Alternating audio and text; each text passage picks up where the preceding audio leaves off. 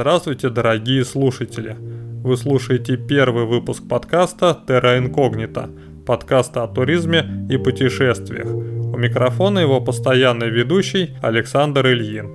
Сегодня я хочу вам рассказать о своей поездке на южный склон Эльбруса. Впервые на Эльбрусе я побывал в 2016 году вместе со своей будущей женой. Все-таки прав был Владимир Семенович. Если хочешь узнать человека, возьми его в горы. Там поймешь, кто он такой. Поездка заняла у меня почти целую неделю. Материала накопил слишком много для одного выпуска, поэтому я решил разбить его на несколько эпизодов.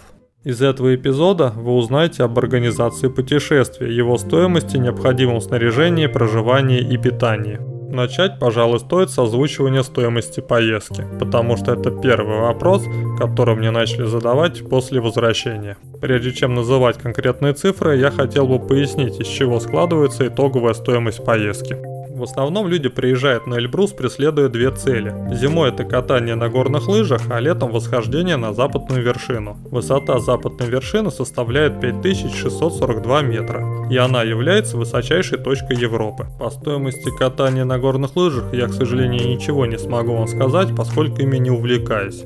Зато смогу рассказать о стоимости тура на восхождение. Мы покупали путевку у компании Bison Travel. Ссылка на нее будет в шоу-нотах. Компания Bison Travel предлагает два варианта отдыха в горах. Это фитнес-тур и восхождение на вершину. Что такое восхождение, я думаю, многим из вас должно быть понятно, но если вдруг кто-то плохо себе представляет, о чем идет речь, то посмотрите художественный фильм «Эверест». В этом фильме достаточно правдоподобно показано то, чем занимаются альпинисты в горах.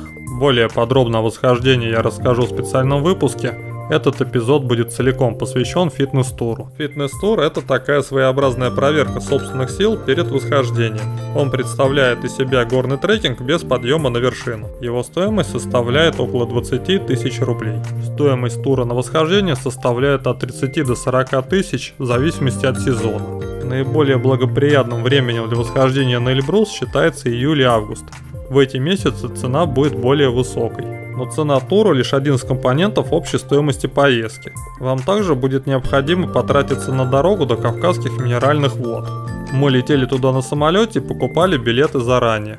Стоимость перелета туда-обратно составила около 12 тысяч рублей с человека. Кроме самолета до Кавказских минеральных вод можно также добраться на поезде. Стоимость билетов на поезд будет примерно в два раза дешевле, чем стоимость перелета. Но самым дорогим компонентом будет ваше снаряжение, если покупать его в магазине, поэтому лучше воспользоваться прокатом. Снаряжение значительно отличается для фитнес-тура и тура на восхождение. Более подробно мы поговорим о нем позже. А сейчас давайте вернемся к вопросу о стоимости. Если рассматривать крайний случай, когда вы приехали в горы в одних трусах и у вас нет никакого собственного снаряжения, то стоимость аренды для фитнес-тура будет составлять около 5000 рублей за весь тур. Для тура на восхождение стоимость аренды будет в районе 10 тысяч рублей. Кроме этого, вам потребуется что-то кушать, заплатить за скипас и такси. Итого, полная стоимость фитнес-тура будет составлять около 40 тысяч рублей, а стоимость тура на восхождение около около 70 тысяч. Коль скоро я начал говорить про прокат и экипировку, давайте продолжим развивать эту тему.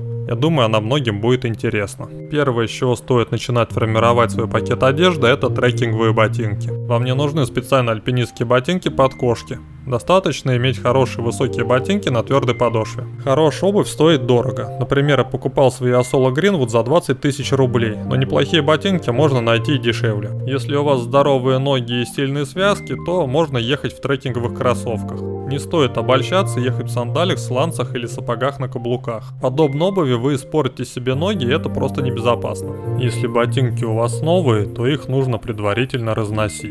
Разнашиваются ботинки обычно за две недели до выезда. Если подходящей обуви у вас нет, то ее можно взять в прокате. Обычно это не проблема. Под ботинки вы будете одевать специальные трекинговые носки. Носков лучше взять минимум две пары. Основные и запасные. Хорошие трекинговые носки стоят около 1000 рублей за пару но можно найти неплохие где-то за 300 рублей. Обычные ХБшки лучше не одевать. В них вам может быть либо слишком жарко, либо наоборот слишком холодно. Плюс при этом есть не нулевой шанс натереть себе ноги. Носки обязательно должны быть выше ботинок, чтобы исключить натирание ноги в этом месте. С носками, кажется, разобрались, поэтому будем двигаться ближе к телу. На тело лучше одевать термобелье. В зависимости от погодных условий это может быть полный комплект вверх-вниз или только вверх. Термобелье у многих ассоциируется с шерстяным комплектом, который одеваешь выходя на улицу в 30 градусный мороз. В нашем случае термобелье должно быть спортивным, то есть хорошо отводить влагу от тела, а потеть вы будете много и часто. Поэтому никаких натуральных материалов вроде шерсти и хлопка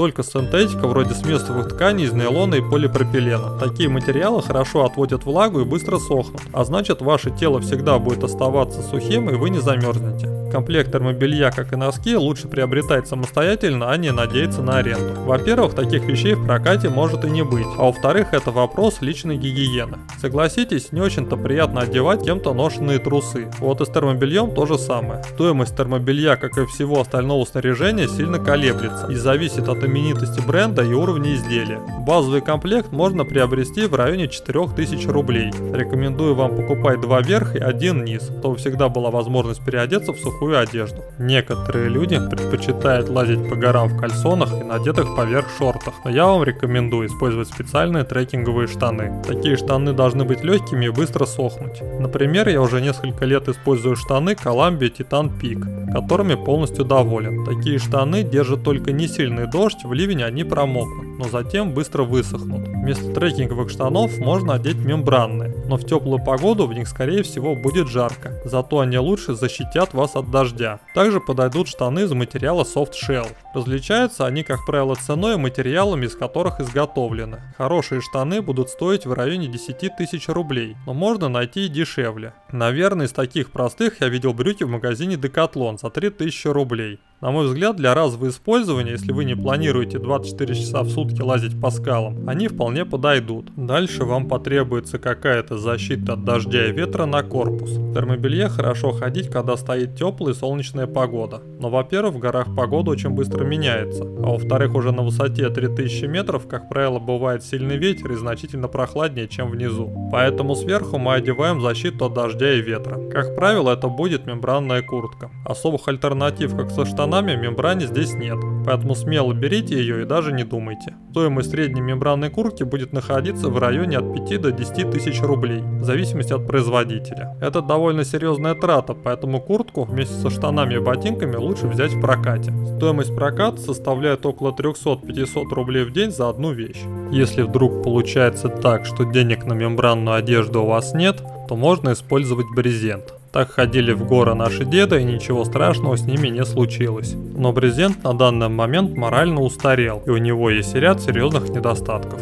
Главный недостаток брезента заключается в том, что он сам по себе довольно тяжелый, а когда намокает, то долго сохнет. Тем не менее, брезентовые вещи довольно надежны и дешевы. При этом их, в отличие от мембраны, тяжелее порвать и нельзя прожечь у огня. Но в брезенте сейчас практически никто не ходит подошли мы с вами к среднему слою, который одевается случае, если становится холодно, одевается между термобельем и курткой верхней. Средний слой у нас это флисовая кофта. Не нужно одевать старый бабушкин свитер с оленем или какую-нибудь дедушкину телогрейку. Эти вещи уже остались в прошлом, поэтому одевайте флисовую кофту и даже об этом не думайте. Флис легкий, он хорошо греет и плохо впитывает влагу. При этом стоит около 500 рублей и найти его можно практически в любом спортивном магазине. С основным комплектом мы с вами разобрались. Это, скажем так, база, которая у вас должна быть, если вы собираетесь в горы. Перейдем к дополнительным изделиям. Первое, с чего тут стоит начать говорить, это солнечные очки. В горах они просто обязательны. Ультрафиолет там очень силен. Вот у меня друг со мной ездил, он носит он носит обычные очки с диоптриями. Они у него автозатемняются на солнце. Не знаю, как это называется. Правильно, кажется, хамелеоны, но могу ошибаться. То есть, когда солнечный день, они у него становятся темными. При этом они с диоптриями. Так вот, когда мы ходили с ним в горах, даже на не очень большой высоте, около 2000 метров, и солнце было, так знаете, за облаками. То есть, оно не палило. У него очки были все черные, они были затемнены. Это говорит о том, сколько много ультрафиолета находится в горах на высоте, хотя солнце может быть где-то и за тучками спрятано. Человеческий глаз, он хорошо чувствителен к ультрафиолету, и по неосторожности можно, ну, конечно, наверное, не лишиться зрения, но серьезно пострадать, обжечь сетчатку. Поэтому глаза это наш основной инструмент ориентации в этом мире. Стоит их беречь, а без них вы работать скорее всего не сможете. Поддерживать зрение в хорошем состоянии, потом лечить это накладно и дорого. Озаботьтесь выбором хороших очков, они должны защищать зрение с боков, иметь такие шторки и иметь уровень защиты от ультрафиолета 4 или 5. Как правило, такие очки продаются в специализированных спортивных магазинах, которые ориентированы на экипировку альпинистов. Например, Альп Индустрия в Москве есть, Спорт-марафон, либо Кант. Очки где-то стоят от 3-4 тысяч рублей и выше. Как правило, в обычной жизни вам такие крутые очки не потребуются, поэтому их можно брать в прокате, ничего в этом страшного нету. Я в 16 году, тогда еще у меня не было очков, сейчас я купил, тогда брал в прокате, пользовался, ничего страшного с глазами не случилось, вполне нормальные очки. Поэтому, если покупать не планируете, берите в прокате обязательно. Помимо очков нужен легкий головной убор. Это может быть бейсболка, платок, бандана, баф, все что угодно. Баф, кстати, я убрал с собой, он хорошо себя зарекомендовал, поскольку его можно одевать на голову как э, платок от солнца, можно одевать на шею, если сильный ветер, и можно одевать э, на лицо как балаклаву, если там много солнца и вы забыли намазаться кремом. Для тех, кто вдруг э, не представляет, что такое баф, я поясню. Это такой рукав из ткани из эластичной, который одевается либо на голову, либо на шею. Поскольку я начал говорить о солнце, то нам потребуется крем от солнца уровень защиты от ультрафиолета должен быть в районе 50 единиц. То есть обычный крем, который мы с вами берем на пляж, там где-то 30-25 единиц, нам не подойдет. Нужен специальный крем с высоким уровнем защиты. Продается он либо в аптеках, либо тоже в специализированных магазинах экипировки альпинистов. В прокате крем вы, естественно, не найдете. В некоторых прокатах он продается. Небольшой тюбик, которого вам на весь тур хватит обмазаться с ног до головы, стоит около 300 рублей. Поэтому, если вы забыли либо не смогли купить крем, приобретайте его на месте. Это не так дорого на самом деле завершает нашу экипировку такие технические элементы, как трекинговые палки. Трекинговые палки в горах нужны обязательно, особенно если вы идете первый раз, то без них даже не стоит туда и соваться. Про трекинговые палки говорят, что они разгружают ноги где-то на 30% и значительно облегчают вам ваш путь. Наверное, на сколько-то процентов они при правильном использовании разгружают ноги, но то, что на 30% я такого не заметил. Не хочу сказать, что это прямо какая-то дикая ложь, но, на мой взгляд, процентов 10, может быть, они помогают. Может быть, я как-то неправильно ими пользовался. Говорю о том, что было лично со мной. На мой взгляд, трекинговые палки, они нужны даже не для того, чтобы помогать вашим ногам, а для того, чтобы сохранять равновесие. Потому что в горах вы часто идете под большим уклоном, грунт сыпучий, камни постоянно сыпятся, можно оступиться, подскользнуться, поехать по склону. Это все очень травматично травмоопасно и даже опасно для жизни.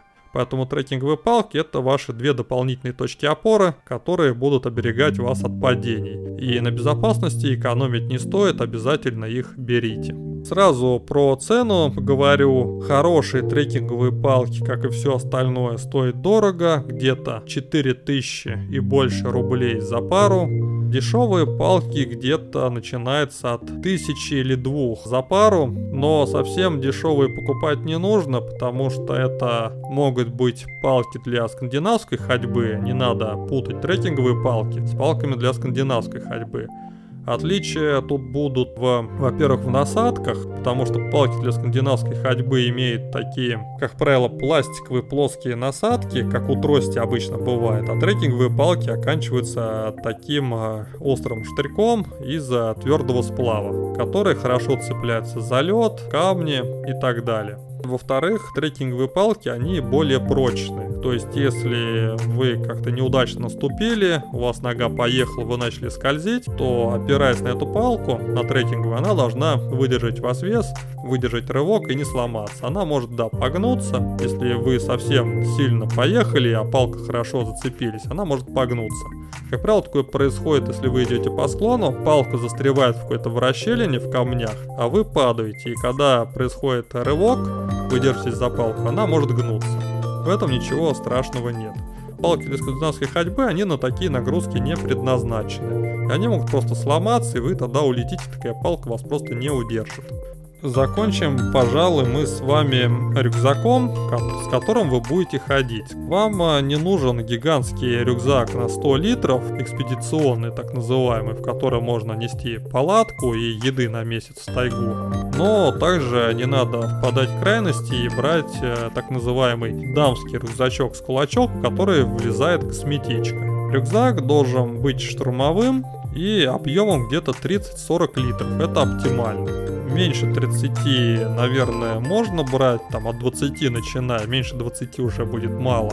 И больше 50, наверное, тоже не стоит, это уже много. Вот 30-40 оптимально. У меня рюкзак на 35 литров, в нем еще место оставалось а, прилично, причем я тащил в нем большую аптечку на группу и еще несколько запасных элементов запасной одежды, навигатор и много там вещей, которые так и не пригодились. Честно скажу, я не помню, чтобы в прокатах были рюкзаки. Наверное, в каких-то они все-таки есть, но вот на глаза мне так сходу не бросались. Поэтому рюкзак лучше иметь свой.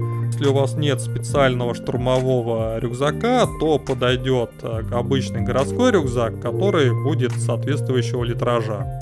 Ну, с экипировкой, думаю, все понятно. На базовые моменты я сейчас осветил.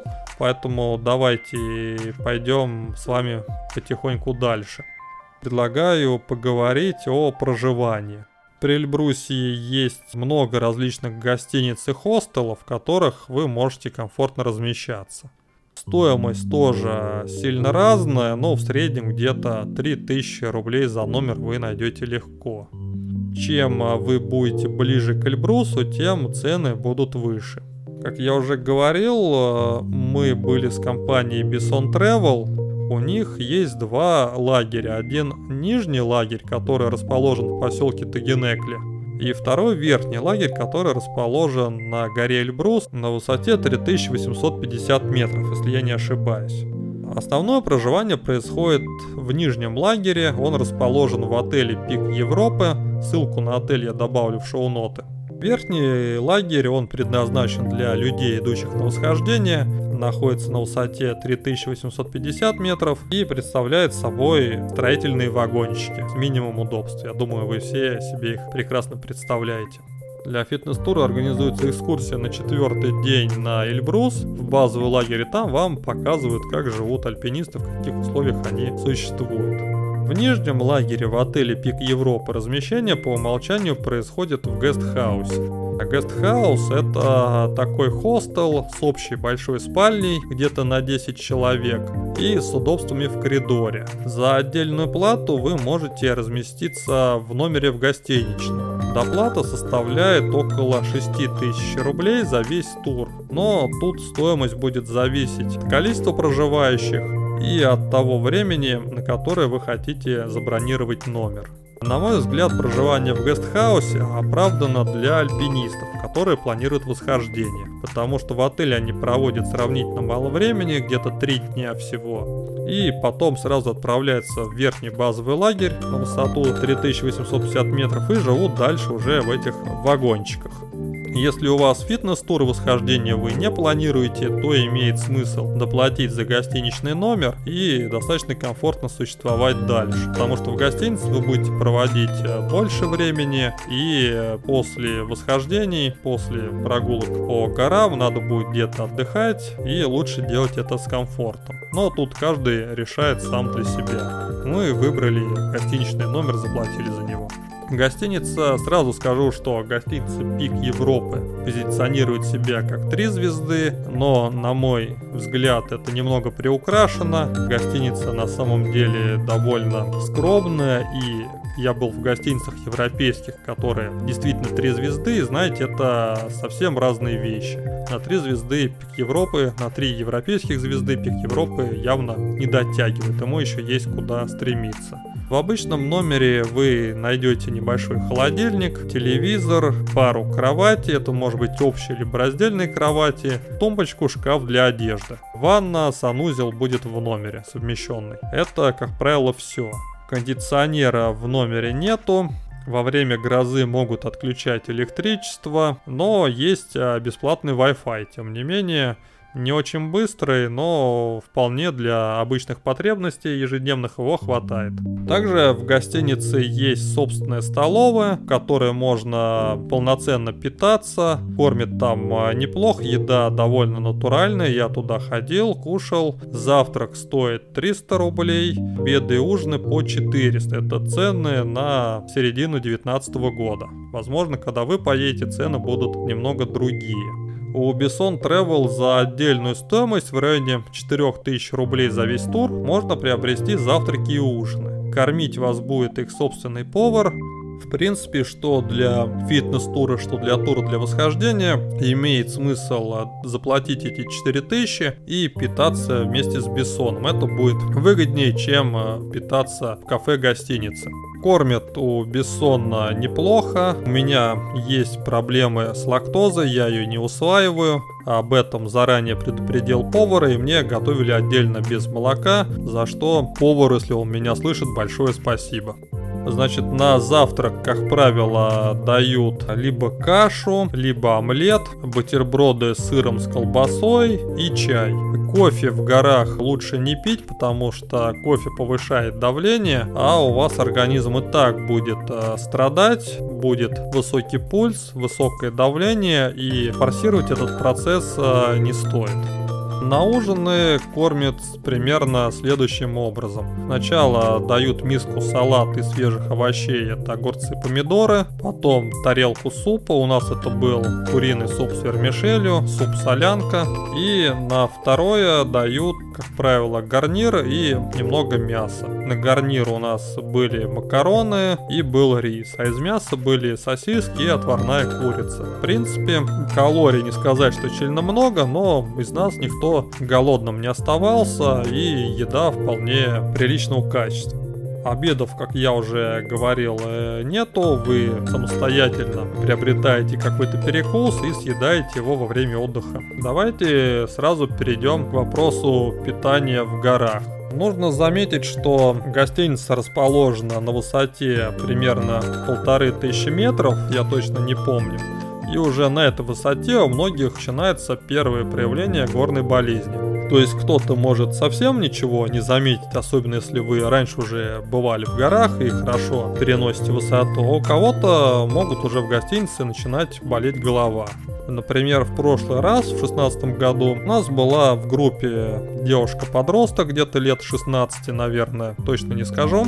И она сходила один день на выходы, и после этого слегла, ей было плохо, ее тошнило, болела голова, а вот она все время практически провела в номере. Возможно, она где-то симулировала, потому что, по моим наблюдениям, ее туда затащили родители, которые такие фанаты гор, а у самой героини особого желания нигде лазить не было, возможно, она просто симулировала. Но, тем не менее, имейте это в виду, что организм у всех реагирует по-разному, и может начинать реакция уже, начинаться реакция уже на такой незначительной высоте. Горная болезнь, она может проявляться не только головными болями, но и расстройствами пищеварения. Это могут быть как э, запоры, так и поносы. У всех тоже индивидуально. Поэтому пища должна быть достаточно легкой хорошо усвояемой. И в первое время не нужно набрасываться на шашлыки, увлекаться алкоголем и есть какую-то тяжелую жирную пищу, которая тяжело переваривается.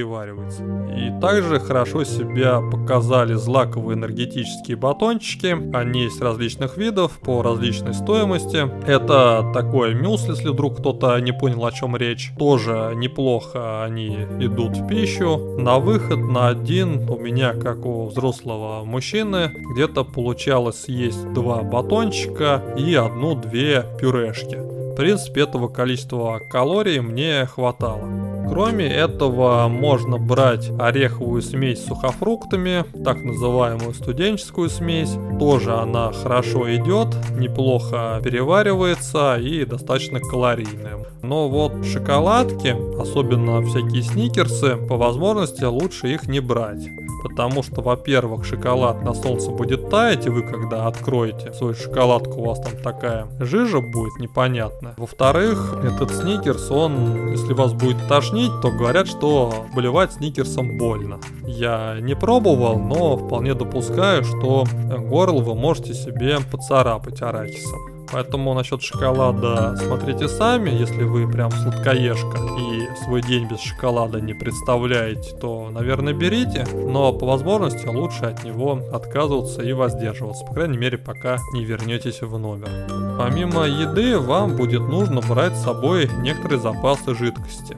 Лучше всего брать чай в термосе. Термоса у нас выставлялись вечером на кухне, утром дежурные наполняли их кипятком, дальше вы кладете в термос э, заварку по своему вкусу. Кто-то любит черный чай, кто-то зеленый, я лично предпочитаю травяной по возможности пить. Один мой товарищ э, заваривал ягоды шиповника. Чай в горах пить очень хорошо, особенно горячий, он вас согревает, хорошо утоляет жажду, тонизирует, а как я говорил, от кофе лучше отказываться, потому что кофе повышает давление, а давление у вас не так будет повышено. Помимо чая, либо вместо чая, можно брать воду бутулированную. Можно с газами, можно без, но газировку сладкую лучше не брать, потому что от нее будет хотеться пить, жажда она утоляет плохо, лучше брать какую-нибудь минеральную воду, например. Нам говорили, что у нас в гостинице из крана течет нарзан, я, честно говоря, его не проверял, не могу сказать, что вода туда течет, но пить сырую ее бы не стал, я пил бутулированную воду, либо чай, который был кипяченый. Говоря о чае, то чай лучше всего пить с лимоном. Лимон содержит много витамина С, это то, что вам нужно для более быстрой адаптации в горах, для акклиматизации. Вместо лимонов можно брать аскорбинку, тоже неплохо съедать в день пару аскорбинок.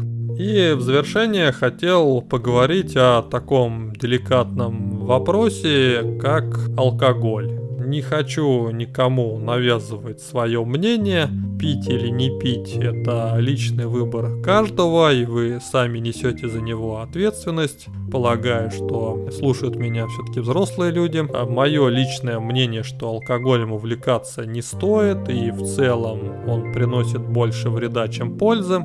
Но, тем не менее, все мы с вами люди, ситуации бывают разные, и бывает так, что вам вечером хочется либо расслабиться, либо отметить завершение тура, скажем, например. Поэтому пару слов про алкоголь. Во-первых, имейте в виду, что с южного склона Эльбруса, рядом с горой, там э, мусульманский район. И купить крепкий алкоголь в магазинах будет проблематично. Максимум, что я видел в таких магазинах, это пиво. Причем пиво алкогольное еще нужно поискать, часто встречается безалкогольное пиво. Если вам э, нужна, нужно вино, либо водка, либо что-то такое крепкое, то найти это в Прельбрусе рядом с горой это тяжело. Поэтому либо берите алкоголь с собой на свой вкус, либо покупайте его в минеральных водах. Потом это будет сделать проблематично. Но повторюсь, что алкоголем увлекаться не стоит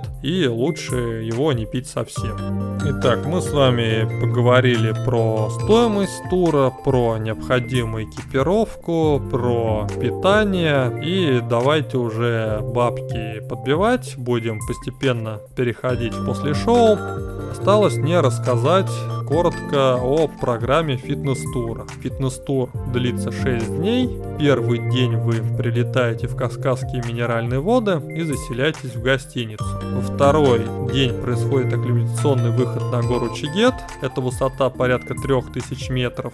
Третий день вы выходите к обсерватории и водопаду Девичьи косы. Высота уже около 3500 метров. Четвертый день вас на подъемниках поднимают в верхний базовый лагерь Эльбруса. Это 3850. И при желании можно оттуда дойти до приюта 11, это около 4, там 4 с небольшим тысяч метров. Пятый день отводится для отдыха и самостоятельного досуга. В шестой день вы покидаете гостиницу и возвращаетесь домой. Думаю, что все основные моменты, связанные с программой организации путешествий, я осветил. Если у вас остались вопросы, то вы можете задавать их, написав в группу ВКонтакте, на Patreon или мне на электронную почту id.elin.sobaka.yandex.ru Повторю еще раз, id.elin.sobaka.yandex.ru Хотя в программу фитнес-тура не входит подъем на вершину Эльбруса, она потребует от вас хорошей физической формы. Если вы ведете малоподвижный образ жизни, любите пить пиво и есть фастфуд, то спросите себя еще раз, а нужно ли оно вам. На сегодня это все. Всем спасибо за внимание, до новых встреч. В следующем выпуске я расскажу вам о первом дне трекинга, подъеме на Чигет, Хычинах и термальных источниках. Пока!